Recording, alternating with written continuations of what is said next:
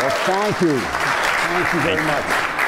Thanks very much. We, uh, we understand there's a pub night going on downstairs, and we don't want you to feel bad that you're in here talking about Western civilization. So whenever we say hylomorphism, just take a, a shot. Um, we want to talk today about uh, how to start an American Renaissance, and the reason we want to talk about that is we both feel that there are two uh, contrary movements uh, rising up in Western civilization in general. One of them is represented by the kind of amazing fact that the two of us, though we've never met before uh, and have no relation or association, have both recently written books uh, putting forward the idea that we have to recover uh, the great culture of the West from the past in order to move forward. Spencer's written a wonderful book called uh, How to Save the West, which basically puts forward the idea that the crises that we're facing now are crises that the West has faced from its beginning, and the, the wisdom of the classical world can be used uh, today just as, as, it could be used then. And I wrote a book called The Truth and Beauty, which uh, places some of the greatest poetry in uh, English literature in the context of the crisis of faith uh, that was going on then in the Romantic Age and is going on again now. Uh, so that's one side uh, of, of, the question. One side, one of the forces that are rising, uh, we'll call it uh, Klavanism or wisdom or civilization. um, the other side, uh, we will call a troglodytic barbarian idiocy or wokeism, where we've seen recently that uh, uh, books, for instance, Roald Dahl's classic children's books, uh, have been re edited, they've been rewritten uh, to make them uh, less offensive to various people who get offended by these things. Uh, they just said that James Bond, some of the James Bond books have been rewritten. And the idea there is that some new light of purity and virtue has shone upon this generation that makes it so wonderful and so. Um, you know, virtuous that they want to should erase the past and rewrite it to be what they feel that it, in their wisdom it should be. And they are not standing on the shoulders of giants, but in fact they are bringing giants down to their size. So the question of which of these sides, uh, Klavanism, wisdom, civilization, or troglodytic barbarian idiocy, are going to triumph is, I think, an important one because they both can't win. Uh, and so today we want to talk about what we think needs to be done in order to move forward uh, to recover our civilization. It seems to me that the barbarians are not at the gates, they're actually in the citadel. So we have to recover our civilization and how we, who we want to be as we move forward. So, having said all that, uh, the author of uh, How to Save the West, I think, should begin with uh, how, how do you start uh, a renaissance? Yeah, no, that's an excellent question. Um, you wouldn't know anything about this, of course, but I grew up in a house that was filled with old books. Um, and this is kind of the, you mentioned my, my book, How to Save the West, and that's kind of the premise of that book is that to be surrounded by old books is to be surrounded by friends. Um, I had to learn that that was weird. I had to learn that that's not like how most people grow up or how most people regard old books. In fact, if you go out into the world, you will discover that uh, defending Western civilization or even talking about it as a coherent thing um, is liable to get you called all sorts of names and to get Western civilization called all sorts of names, you know, racist, colonialist, what have you. Um, and, and it was my great good fortune to learn early on and to know that, that none of that was true, that the meaning of talking about the Western canon is really simply just knowing that you're not alone. Um, because when you come up against crises like we're talking about today, crisis in the arts, um, it can feel it's, it's, very easy to feel as if everything you're up against is completely unprecedented. And one dimension that I hope we'll talk about tonight, one feature of our crisis, is digital technology, which is incredibly new and disorienting. It disorients us in our relationship to one another, in our relationship to ourselves, in our relationship to the cosmos. Um, and so, in that regard, many of the solutions we talk about tonight, many of the things that we will hope for in the future, I think will look very different from anything that's gone before. But what I want to propose, uh, and it's been the sort of aim of my life to propose that underneath and driving these kind of very modern crises, uh, what we're really up against is fundamental questions, first order questions, first principle questions, which have been around as long as human beings have, have been around. And for that reason, it becomes more urgent and not less to ask what are some times and periods of history when these same sorts of issues have been at stake? Questions about whether, you know, art and, and letters will be censored and suppressed, whether they will be subject to the judgment of small minded ideologues, or on the other hand, whether they will be allowed to do what they do best, which is to expand our humanity and reveal the fullness of all that we are and can be. Um, and I think that that's why we've pro- chosen to talk about an American Renaissance, a new American Renaissance, because that's a word that means rebirth. It means not repetition, not going back into the past and redoing the way things used to be, um, but actually living out again in the here and now things that were once great but have been lost. And the man who coins this term, who brings it into our consciousness, is a guy called Giorgio Vasari, um, who in the 16th century, middle of the 16th century, which really is the high Renaissance. I mean, this guy was like a friend of Michelangelo. He was uh, in with the Medici. He was a muckamuck.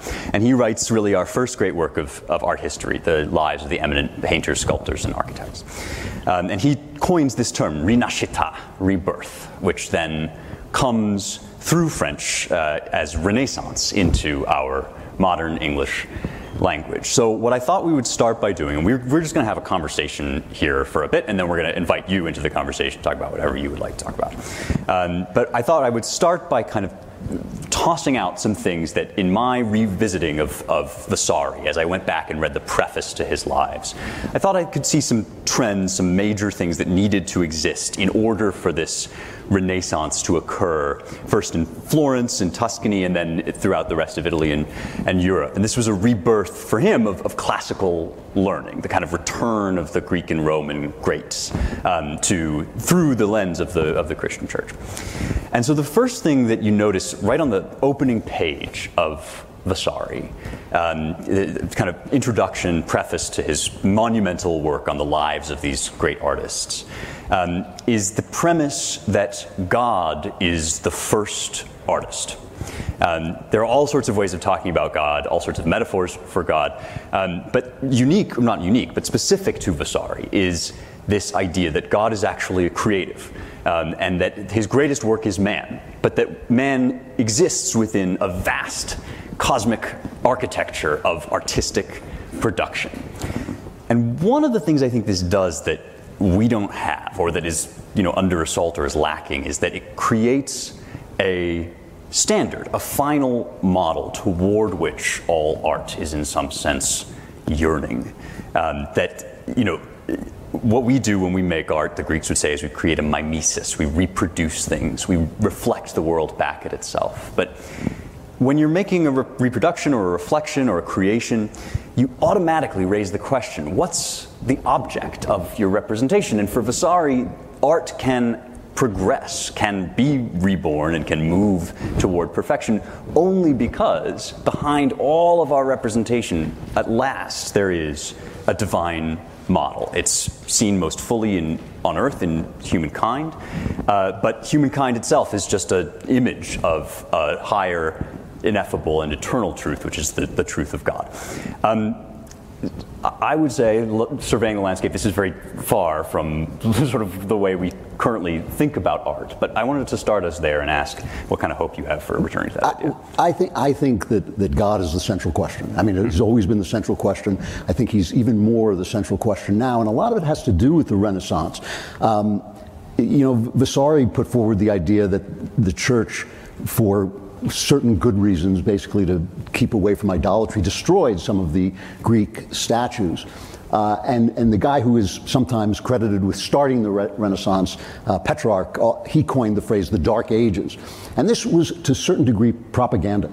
Uh, the, the church, uh, in, in places, did destroy things. But also there's a great deal of scholarship. A, a famous medievalist named Southern, uh, who puts forward the idea that the church was actually a vessel which carried classical ideas into a, a dark age, an age that was dark, not because of the church, but because the great civilization of the time had, had fallen. And so there, there was this notion that there was something wrong with the church, that the church had cloaked everything in darkness. Uh, you know, they called it the Middle Ages because it was between the classical days and the rebirth. But the people who were in it didn't think they were in the middle of anything. They thought they were on the cutting edge of modernity, and they were actually uh, very uh, intelligent, deep thinking people, some of whom still, uh, most of whom, of the brilliant ones, uh, still affect us today. And Thomas Aquinas is the one who always comes to mind. And I think that in spite of that, the rise of science so undercut faith, not because science disproves God, but because science creates an atmosphere that is different from the atmosphere of the Bible. When you read the Bible, you know, the sun stands still in the sky, uh, people are healed by a touch, uh, you know, carpenters uh, resurrect uh, after being crucified. These are things that in science don't actually happen, and it has created an atmosphere where it's difficult to believe. And that from the very beginning, as that seeped in, that atmosphere seeped into European society, people started to think in a different way. And the guy who, uh, who actually made me a believer because his atheism was so honest was, was the Marquis de Sade, uh, who, from whom we get the word sadism. And he was a guy who said, well, if there is no God, there is no objective morality. Uh, and therefore, if I, I am turned on by torturing somebody else to death, I should do it. And that was actually literally his, uh, his idea. And it's amazing how much of sadism has actually permeated our, our philosophy today. But ultimately, God is not just the model that we're trying to reach. He's not just the target that we're trying to hit.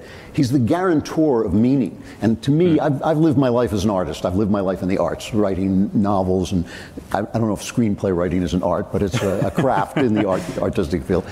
And and one of the things is you're not just trying to create a mirror of life, you are trying to create the mirror of life that is coming out of your heart. It is unique to you. Each of you is living a creative life, whether you know it or not. You're living a life in which reality is producing your inner life, and your inner life is affecting reality. That's true for all of us. If, if there is a level of goodness that is conscious, that is that we are made in whose image we're made, then art suddenly comes alive mm. as this reaching up from the gutter, as Oscar Wilde said, to the stars. It suddenly becomes this attempt to say, my life means something in this bigger way, and I can model the things that come out of my inner life, echo the things that have come out of God's inner life, mm. which is everything, which is creation. I don't see I keep being told, I keep getting emails from listeners and from readers who say, no, no, you don't really need this. You don't hmm. really need to believe in this. I do not see how you produce art of value for a long period of time without there being some sense of a, a, conscious meaning that you're responding to. Yeah, yeah. I mean, Flaubert, the French novelist, has this line about we, when we make art, we're like bears bound, pounding on a cracked cauldron, and what we really want is to produce the music of the stars. And that's the position we're all in. I mean, we all know what shambolic cretins we are. I'm certainly, you know, sharing a stage with this, this guy. Uh, but, uh, I mean, the, the um, question I have for you about this, and then I'll maybe raise some of, this, some of the other stuff from Vasari. But l- let me ask you about this, that extraordinary passage that you mentioned, uh, in which Vasari quite remarkably just indicts the Christian church for you know, it's a, it's a Renaissance propaganda, you may say, but like there's there's definitely a kernel of truth in it that in its enthusiasm to get rid of the idols that the church was fighting back so hard against polytheism and paganism that it actually had to dig in its heels too deeply into Europe and it erased a lot of the technical skill that it took to make this kind of art and, and all, all this kind of pagan knowledge was lost along with the pagan folly. And he says, There's, I don't blame the church for this, but this is kind of part of what happened. I raise that because um, it seems to me as if in the fight for a new American Renaissance, we are up against not one but two forces. I mean, you mentioned the big the big one, and that is woke troglodytic wokeism, whatever you want to want to call it. And and we know, I know for sure that that leads nowhere. So that raises the question like, who are the good guys? Like, where's the cavalry coming from? And part of what we're saying, like, the implication is that the good guys are going to be in the church, or they're going to be believers, they're going to be faithful. And there, on that side, I also sense that we have some challenges that face us. The, and you know this better than anybody, because when you make art, you depict the world, and the world is ugly. The world has messy stuff in it. We are bears beating on cracked cauldrons, right? Um, and so, to honestly depict the world, you often have to show nasty, dirty things, things that the church, rightly, doesn't want to be re- wants to clear out of the world as much as, as possible. Um, and so, how is it that the church can kind of have space for artists who have to kind of open this messy part of us? While at the same time maintaining the moral center that it has to give to the world? I, I think the church has virtually collapsed at, at this huh. moment. We are in a moment of, of, this happens to the church from time to time, and uh, I think it's happened now. And the reason I think it's happened now is because I, I do not believe they believe in the supernatural uh, yeah, in, anymore. Yeah, yeah, and when I say the supernatural, I don't mean m- magic. What I mean is this is nature, but if I if I uh, torment somebody I torment a child for my own pleasure. To say that that's evil is to say there is a meaning somewhere that that action attaches to, right? right? That's supernatural. That is above the natural. It is there whether everybody votes for it to not be there or not. You know, if we all sit around and say, "Oh, wait, wait, everybody votes." I mean, come, come. when do we get to start throwing rocks? Yeah, you know, this, this, thing of like respect all cultures. There used to be a, a, clothing billboard in L.A. I would drive by. I would say, "Respect all cultures." I would say, "Really? You know, really, do I respect all cultures? Do I respect the culture of the South that held, when they held black men slaves? Do I res- respect the culture of the Nazis that put women and children and men into gas chambers because of the last syllable of their uh, last name? You know, I don't respect that at all. And, and, and guess what? If everybody on earth says it's moral, it remains evil because it is attached to a supernatural fact, a supernatural reality.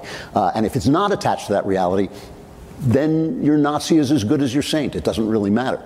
And I think the church has lost that idea. So, for instance, um, you know, when they talk about uh, putting up, you know, Black Lives Matter and gay pride uh, flags in a church, and I think, well, you know, no, no, it's not. It's not that I don't think Black Lives Matter, and it's not that I have any animosity whatsoever against gay people.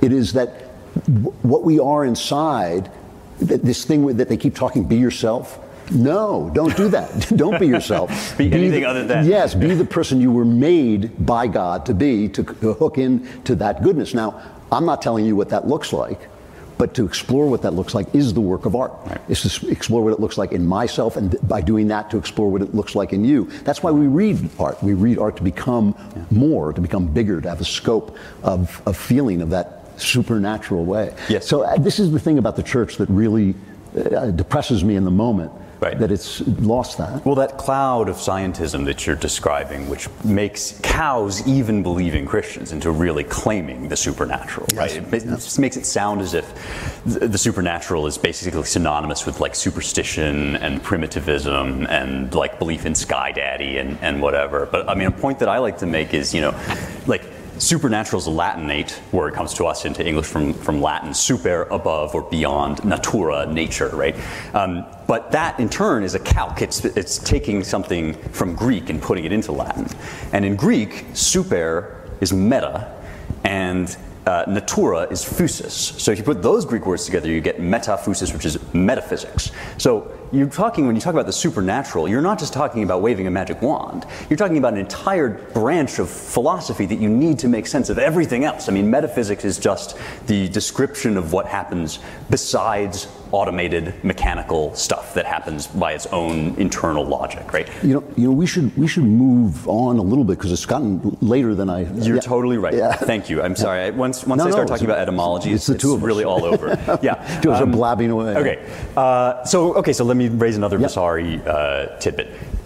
The next thing that strikes me about Vasari is the fact that he's even writing a history of artists' lives that goes in sequence at all, right? The book is just a big collection of little biographical sketches from like Cimabue in the Dugento in the 1200s all the way up to like Michelangelo and some of Vasari's contemporaries. And the reason that he can write it that way is because these guys understand themselves as part of a community and a tradition, that they're talking to one another, they're getting ideas from each other. And not only that, they're also reaching back. I mean, the point of the Renaissance is that they're also reaching back to this classical precedent, right? They have this connection to the past, they have a connection, you know, through the, the tradition that they, they're working in, they have a connection to the present through one another and their relationship, and they have a connection to the future because they see their tradition, they see their work as kind of getting better and better as, as time goes on. Um, now, this is a place where I'm a little bit more sort of hopeful than I am in the like theological sphere, just by looking at what's going on around now. Because, you know, you and I are both privileged and lucky to be at the Daily Wire, and we, you know, we do kind of have this community. I see pockets of this blooming, kind of uh, showing up around the country. Um, but I'd like us to talk a little bit about what it might take to really get that engine revving. Do you yes. know what I mean? I think it's really important. This this is you know, uh, I don't know how many people remember Andrew Breitbart. He was one of the very first kind of uh, fighters for the culture, and he brought all the Californians together. There would be no Daily Wire if it weren't for Breitbart. Uh, I was one of his uh, people, and Ben Shapiro was one of his people. Steven Crowder. Uh, all he discovered all of us in California and brought us all together uh, and built the Breitbart site, which is now very different than what he made. But one of the last conversations, he died a very young man and lived, you know some people think he was poisoned. He wasn't. He lived at a level where we all knew he was going to die young. Um, but one of the last conversations I had with him, he asked me, I was very flattered that he asked me to head up a think tank he wanted to start on the arts.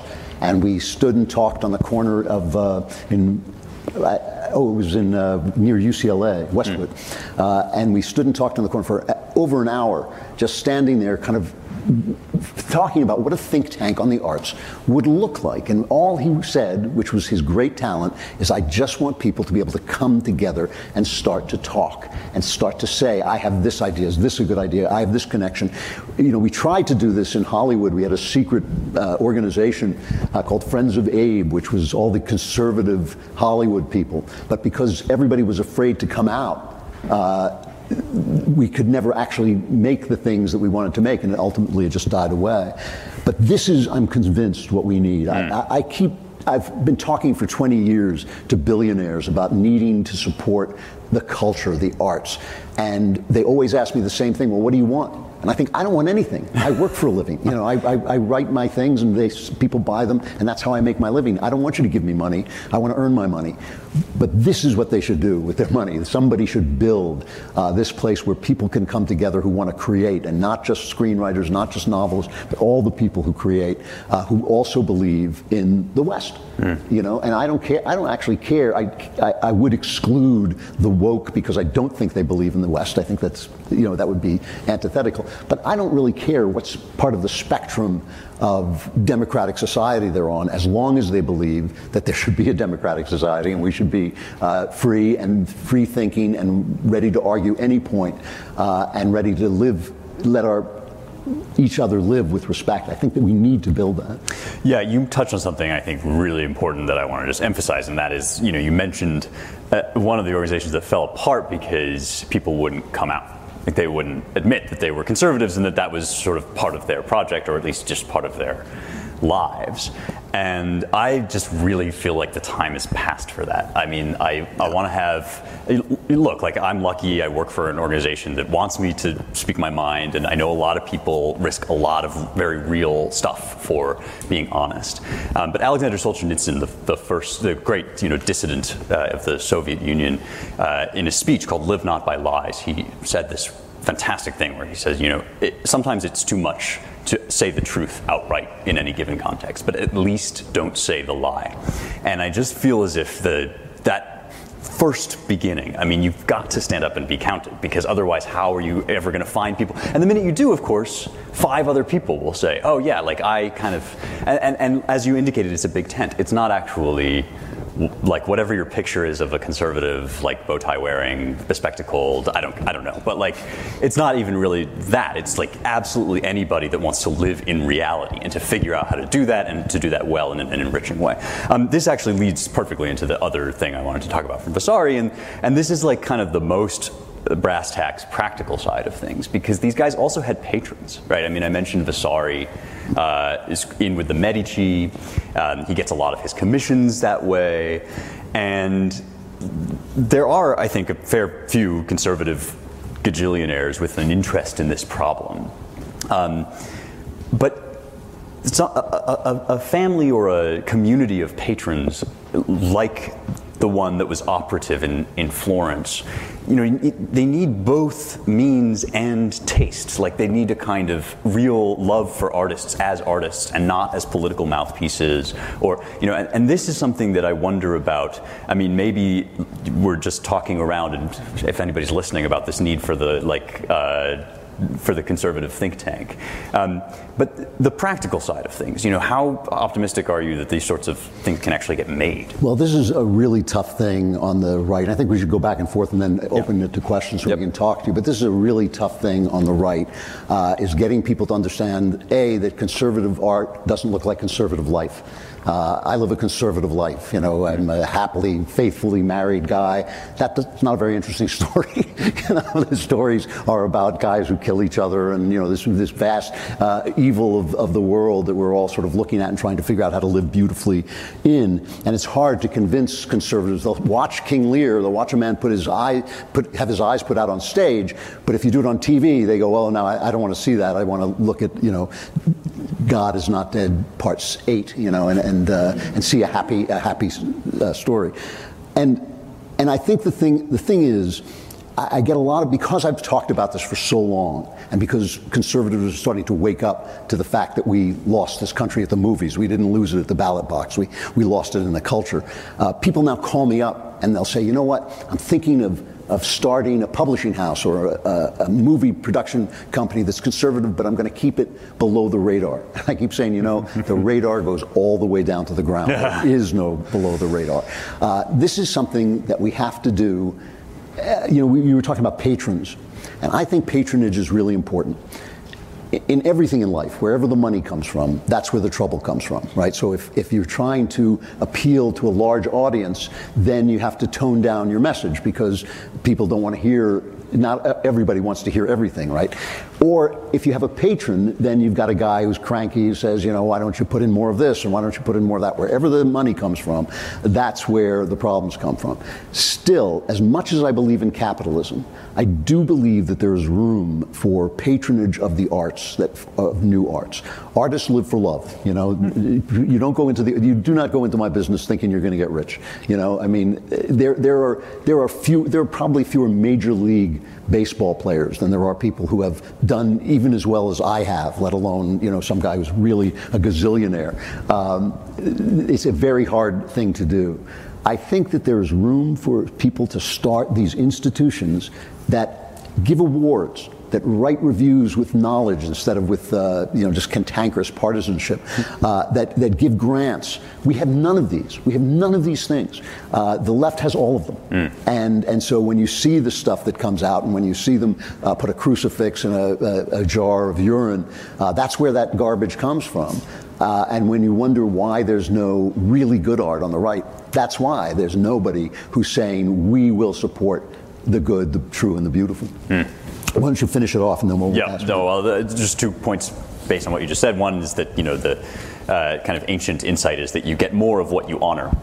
If you honor things, people try to do them. And this is why when you say, well, the left has all the literary magazines, it's like, yeah, well, that enables them to give good reviews to the things that they want to see more of, and then you get more of it. Um, and then the last thing about virtue in art is, you know, Simone Weil, the philosopher, has this great line that imaginary evil is exciting and uh, thrilling, and imaginary good is boring. Uh, but real life good is an adventure, and real life evil is actually boring and repetitive. And conveying that in art is one of the great conservative tasks. Let's uh, let's yep. talk. Let's have some questions if you. Have um, and now we will begin the Q&A portion of our event. So if you have a question, please line up behind my colleague. Um, and please state your name and keep your questions short um, so that everyone has the opportunity to um, ask a question. So, for our first question now.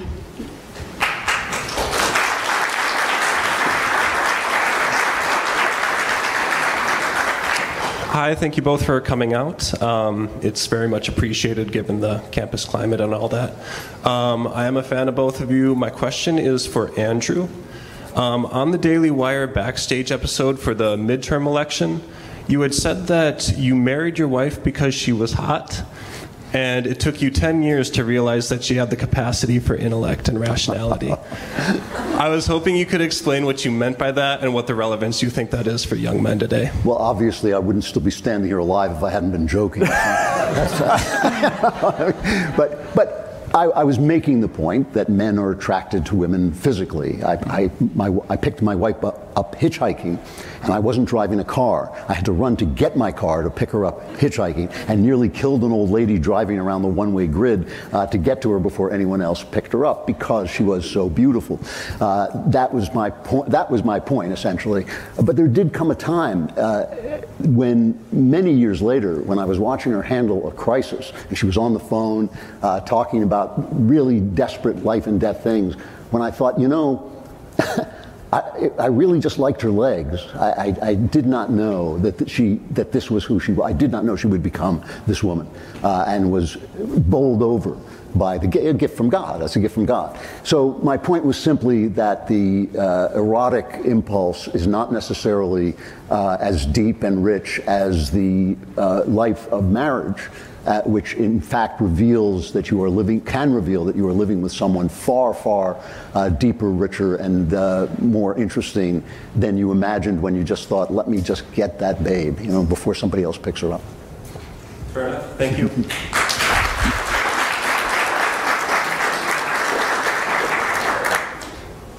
Hello, uh, my name is Atman Vakil. I'm President Emeritus of College Republicans here. Thank you both so much for coming out. Um, my question goes back to what you said about this idea of God being at uh, right at the beginning, the back, uh, the final aim and end of all art. And I really agree with that, especially in music, which is one of my areas of study. Like Bach said that the aim and final end of all music is the glory of God and nourishing of the soul. Uh, unfortunately, that's something you're seeing less and less of in music being put out today. And I know both of you have written extensively about that. Uh, my question is how do we um, in college, uh, in our generation, fight back against that um, and try to promote uh, music which does have a true beauty to it? Mm. Thank you. Mm. Well, you were in college more recently than I was.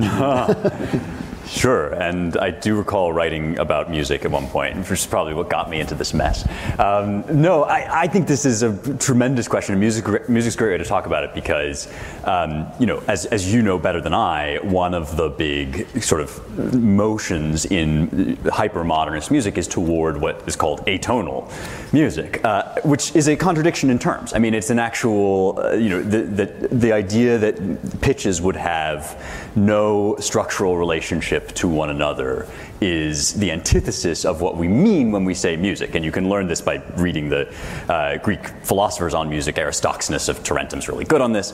Um, but I, I digress to a certain extent only to say that form which is another word for meaning, um, and which is supernatural in the sense of being non physical. That is, it's something that it exists in the physical world, but obviously points beyond it.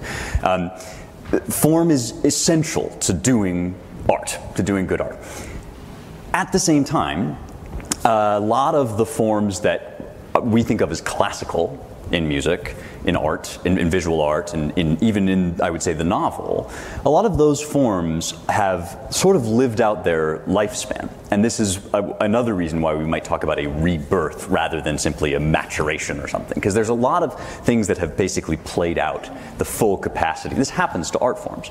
Um, and so I would suggest that the challenge for not just a musician in college, uh, or an artist of any kind in, in college, a painter, uh, a writer, a, a, a coder, right, a, a, creator of video games is another person I would add in there, um, would be to find the forms that can embody the old ancient truths um, that, that aren't just exploding and deconstructing, because that's very boring now to kind of like undo all the old, you know, that Camille Paglia was writing about how boring that was in the 90s, you know. Uh, so so some, something needs to come into being that is a, a new kind of formalism, right, that actually uh, lives in the moment, that can be expressed digitally, that can be, you know, that doesn't reject all of our modern technology, but it is not just the rejection of form or the destruction of form. That's the task. And I actually think it's people about your age that are probably going to fix this. Yeah, thank you very much.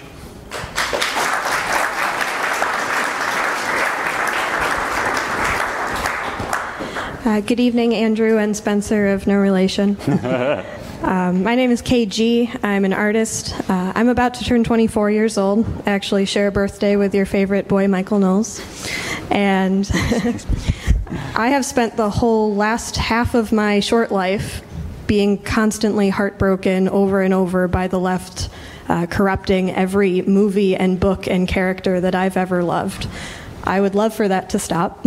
so I'm heavily invested um, in the cause that you've brought to all of us today.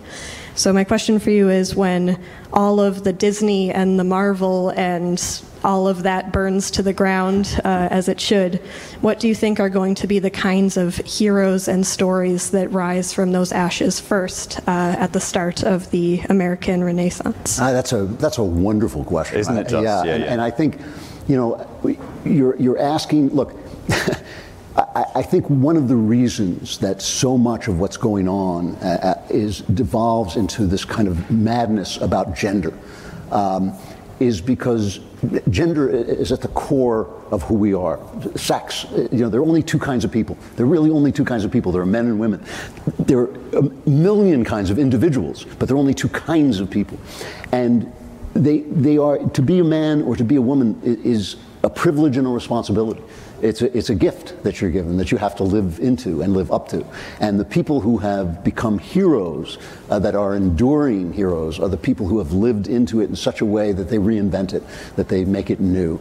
Uh, I, you know, I, I have, I have said repeatedly that I'm not a feminist, but what I mean by that is not that I want to go back to a world in which women have fewer choices. I want to go back to a world, I want to go to a world in which women are celebrated as women instead of as make believe men, which is what I think feminism now is. I, you know, I keep hearing this thing, you know, she's a strong woman, everybody's a strong, and I think like, ah, if I wanted to marry someone that's strong, I'd have married a guy, you know, I mean, it's like, it's not, it's not what I'm looking for, you know, that's not the archetype in our minds.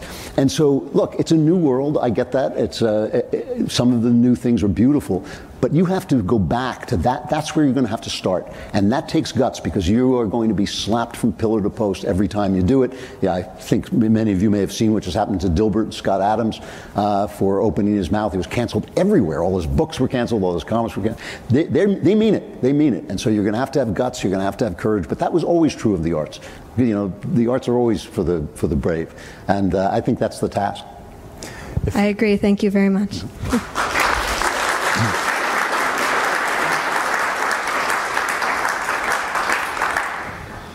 I drove here from Kansas City to be here tonight. Just what a to guy! Thank you very much. Um, so,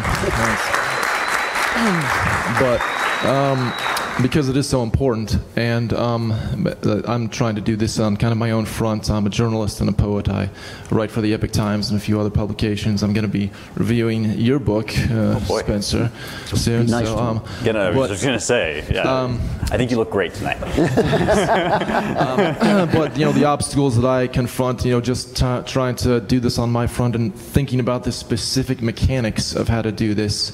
And what I find is that it is so hard to convince conservatives about realism in art, and I feel like I'm banging my head against the wall a lot of the time. And I find that uh, a lot of the kind of strange allies are actually not really die-hard traditional conservatives, but they're like ex-liberals. Mm. Um, and do you find that that's true? Because um, it, it, seems like it's kind of an unstable alliance mm. right now, and that it's you know I don't who knows how long it's even going to last. Just uh, few years or as long as wokeism does. But um, I guess my thoughts are uh, my question, which is kind of a general question, is the really the specific mechanics of this. Like I'm trying to write book reviews, but what else do you really do? Like think tanks and.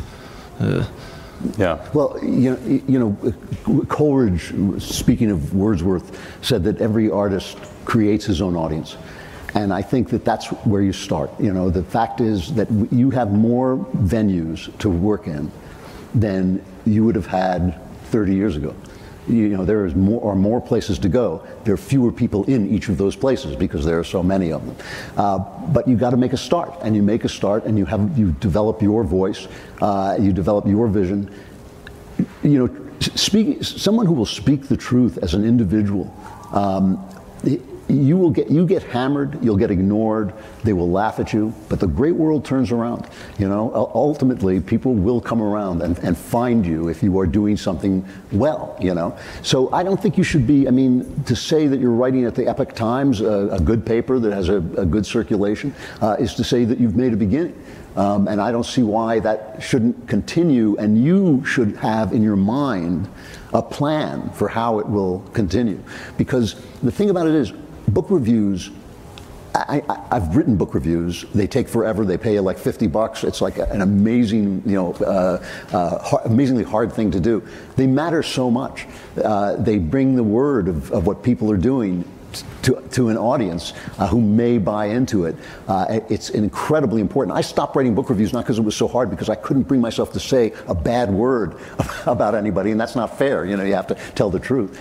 But these are all incredibly important things. And if you do them well enough and you build a structure and you build out of yourself a structure uh, that can spread the word, you're on your way. I mean, they, you know, like I said, they're going to come after you, but they can't stop you anymore. I mean, it's just too many ways to go. All right, thank you. Yeah.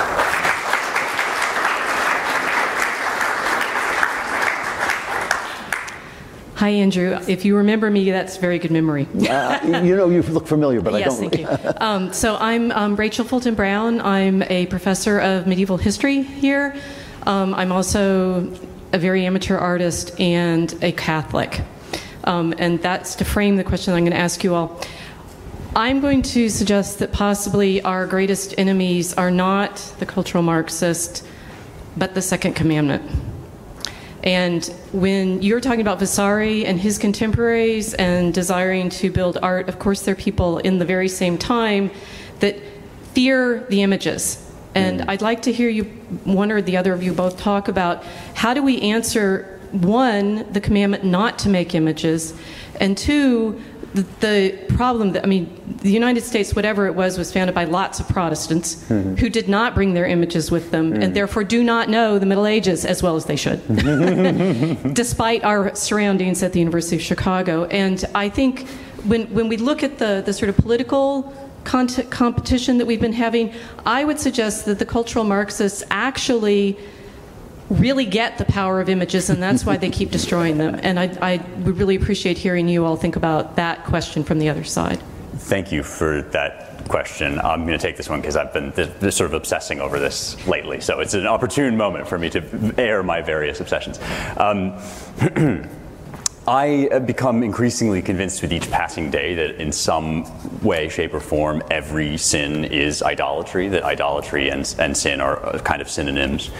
Um, and I have also been obsessing over, I believe it's Psalm 115, which talks about the nature of idols. Um, and it says, you know, eyes have they, but see not, ears have they, but hear not, mouths have they, but cannot speak, and those who worship them will become like them. Jesus cites this when the disciples ask him why he speaks in parables. Now, a parabole is something that you place alongside something else. It's like a mirror that reflects. So, why do you tell stories, teacher? Well, it's not given to everybody to understand this kind of thing. For some people have eyes but see not, for they are worshippers of idols.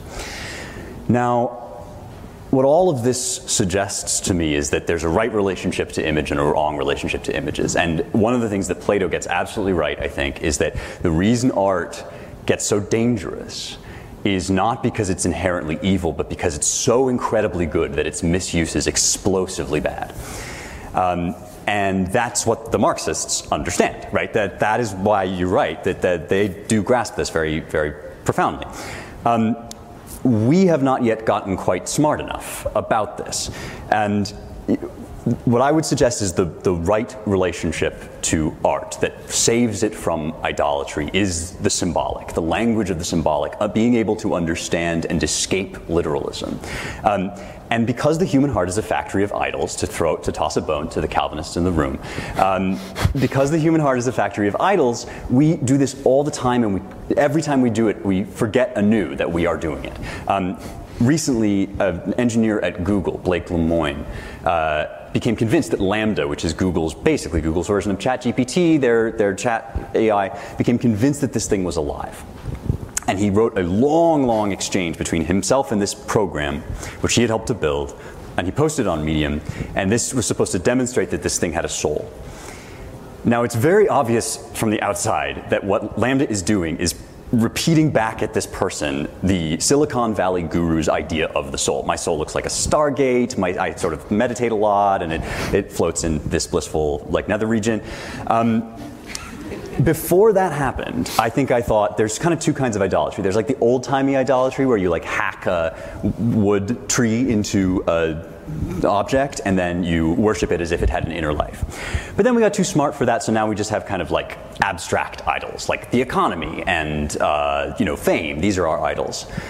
When I saw this man look at the creation of his hands and say, "It is alive," I realized there's only one kind of idolatry. there's only one idolatry always, and it follows us everywhere.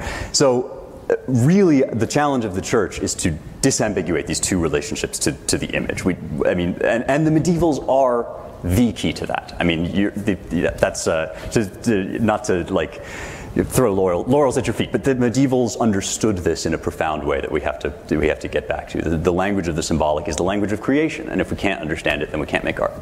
Now we're friends. See you after.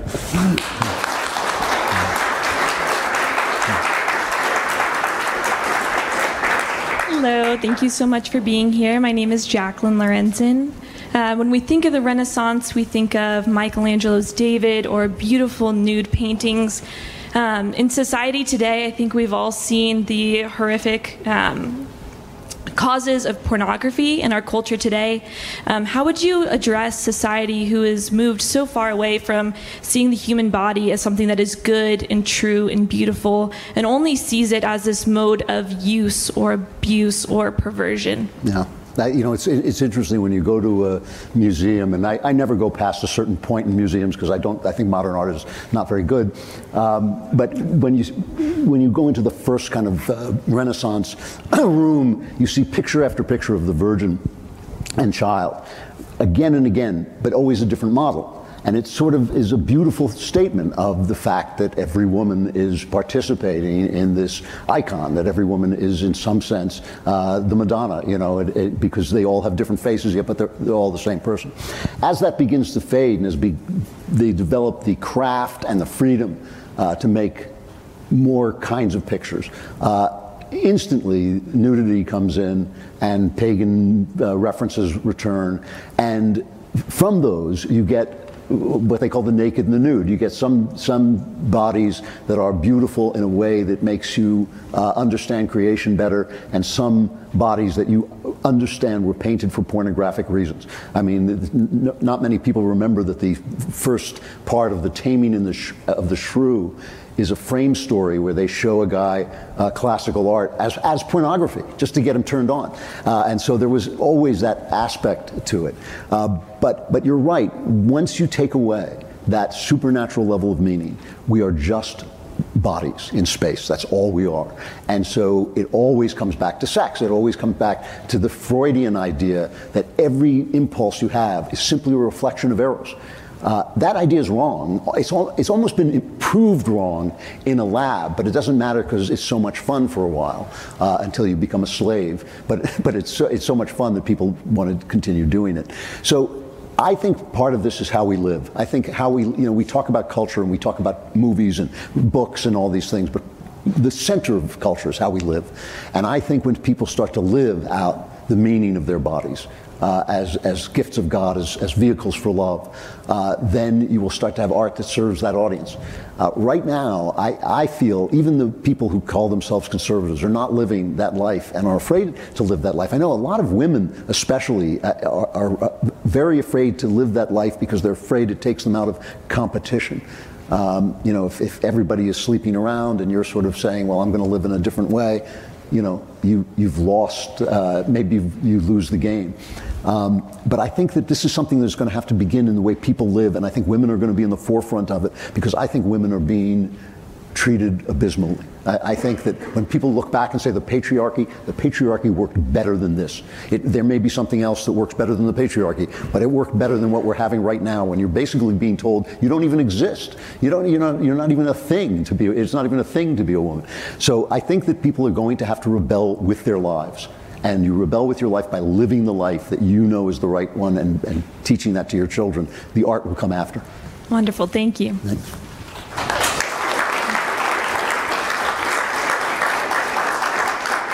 Hey guys, uh, my name's Nick, and I'm really sorry. They just told me to come to the front because I kind of disagree with you guys about something. Cool. And uh, I, I, don't know if I'm, yeah. I'm going to be able to articulate it too well, but you know, I hear you guys talk a lot about they're these conservatives, and they just don't understand that there is I guess, evil in the world and, and dirtiness and nastiness.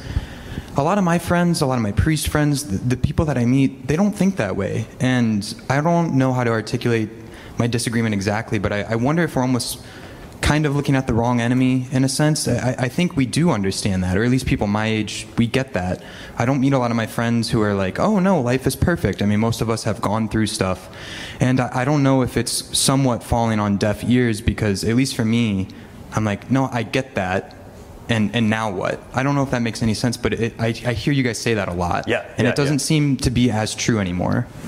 Uh, well, first of all, that's great to hear. I mean, and always, you know, when you're talking about like generational differences, you, you know, you're kind of messen- you have to be messengers to one another because you can only really see at the level of your generation. And That's one reason why I think we like to hang out so much is like we each give each other kind of different information, and so that's helpful to know and and and wonderful.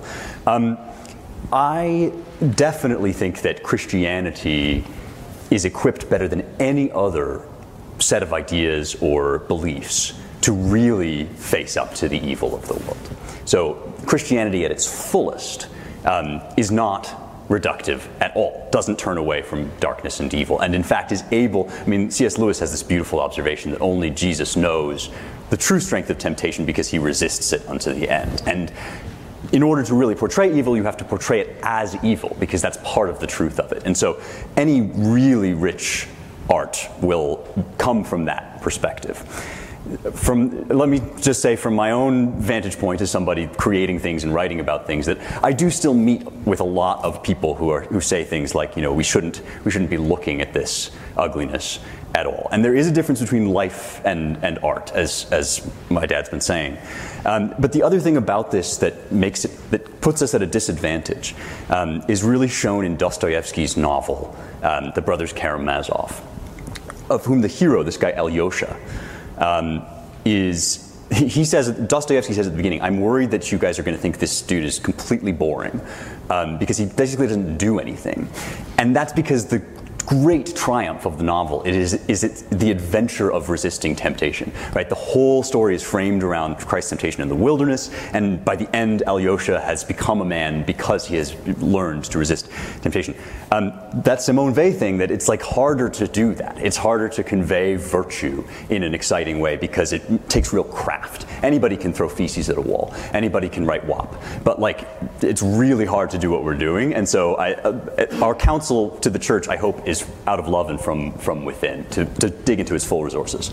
No, I, I think that makes sense. I guess I just I'm I'm trying to understand where where the disconnect almost seems. I mean, yeah. in a Catholic church, every time you walk in, you see a man crucified who's almost naked, you know. Mm-hmm. And I just think, are we are we are we blind to what we have now with what you're saying? We have those that that stuff that that equipment, those skills, and but I don't know. I mean, I I, am just pushing back because I, no, I kind of get it. I, I, hear what you're saying. I think that the thing that I'm, I'm objecting to, anyway, just speaking for myself, is the idea of art as voodoo. Mm. Uh, the no- notion that you know, you, you create something and therefore in, in art and therefore you've created it in life. And that, that simply is not the way art works.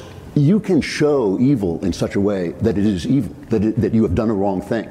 Um, you know, I, I love to tell the story of being, I write ghost stories and I was called into a, a studio in Hollywood and they said, we want to pitch you an idea. And I said, great.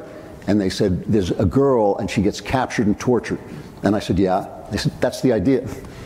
And I said, you know, you know, I, I, said when, when a guy with a knife is chasing a girl around the, room in a movie, I'm rooting for the girl. You know, I'm not going to sit there and, titillate people with that. However, there's also a way of showing terribly grotesque things uh, in a way that uplifts you. And to me, the Pietas, the statue that always comes out, the worst thing on earth, shown as the most beautiful statue in the world. So that's that's my objection: is that many conservatives they know there's evil, but they don't want to see it depicted because they think if they don't think about it, it goes away. Thanks.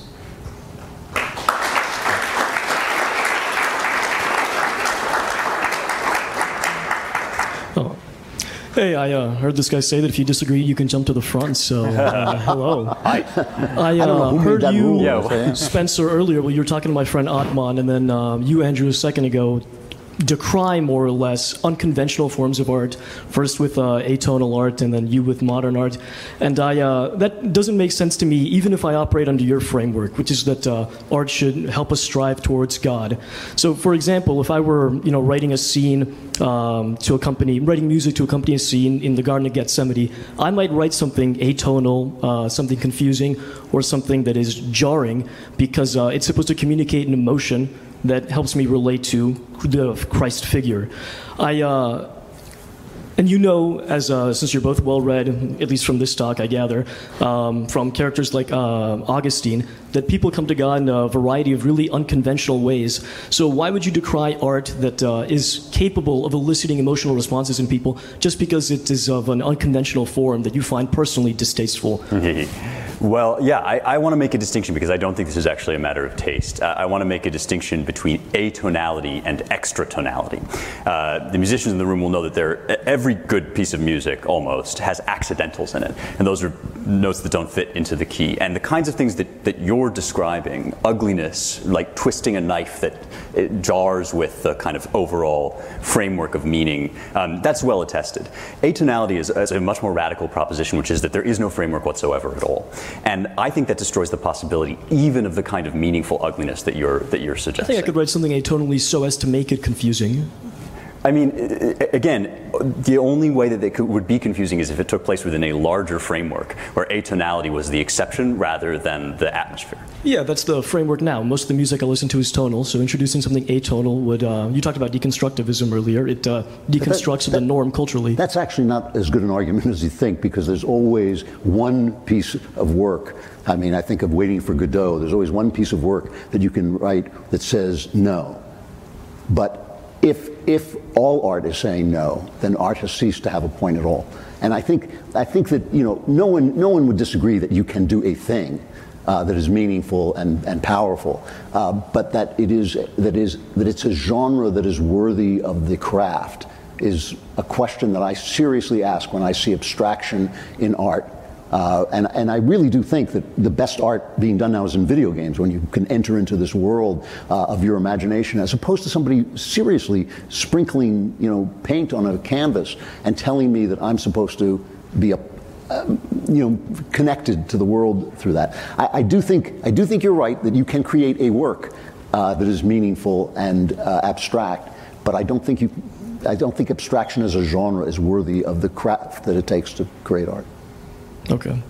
Thank you for your answers. No, no, no it's, a, it's, a, it's, a worth, it's a worthwhile argument. And uh, nobody, I don't think either of us is being absolute. In, uh, no, yeah. I, I, think that the whole tenor of this conversation has revealed something important about uh, abstract or atonal art, which is that it's always parasitic on the structures that it proposes to pervert. So you're right. There, you can do, uh, you can use atonal music in some useful way, but even the examples you've cited uh, make reference to a structure that is that's being uh, troubled or, or, redone. I don't think there's any way out of that. Won't your Renaissance be uh, parasitic to uh, what you now consider the abstract mainstream?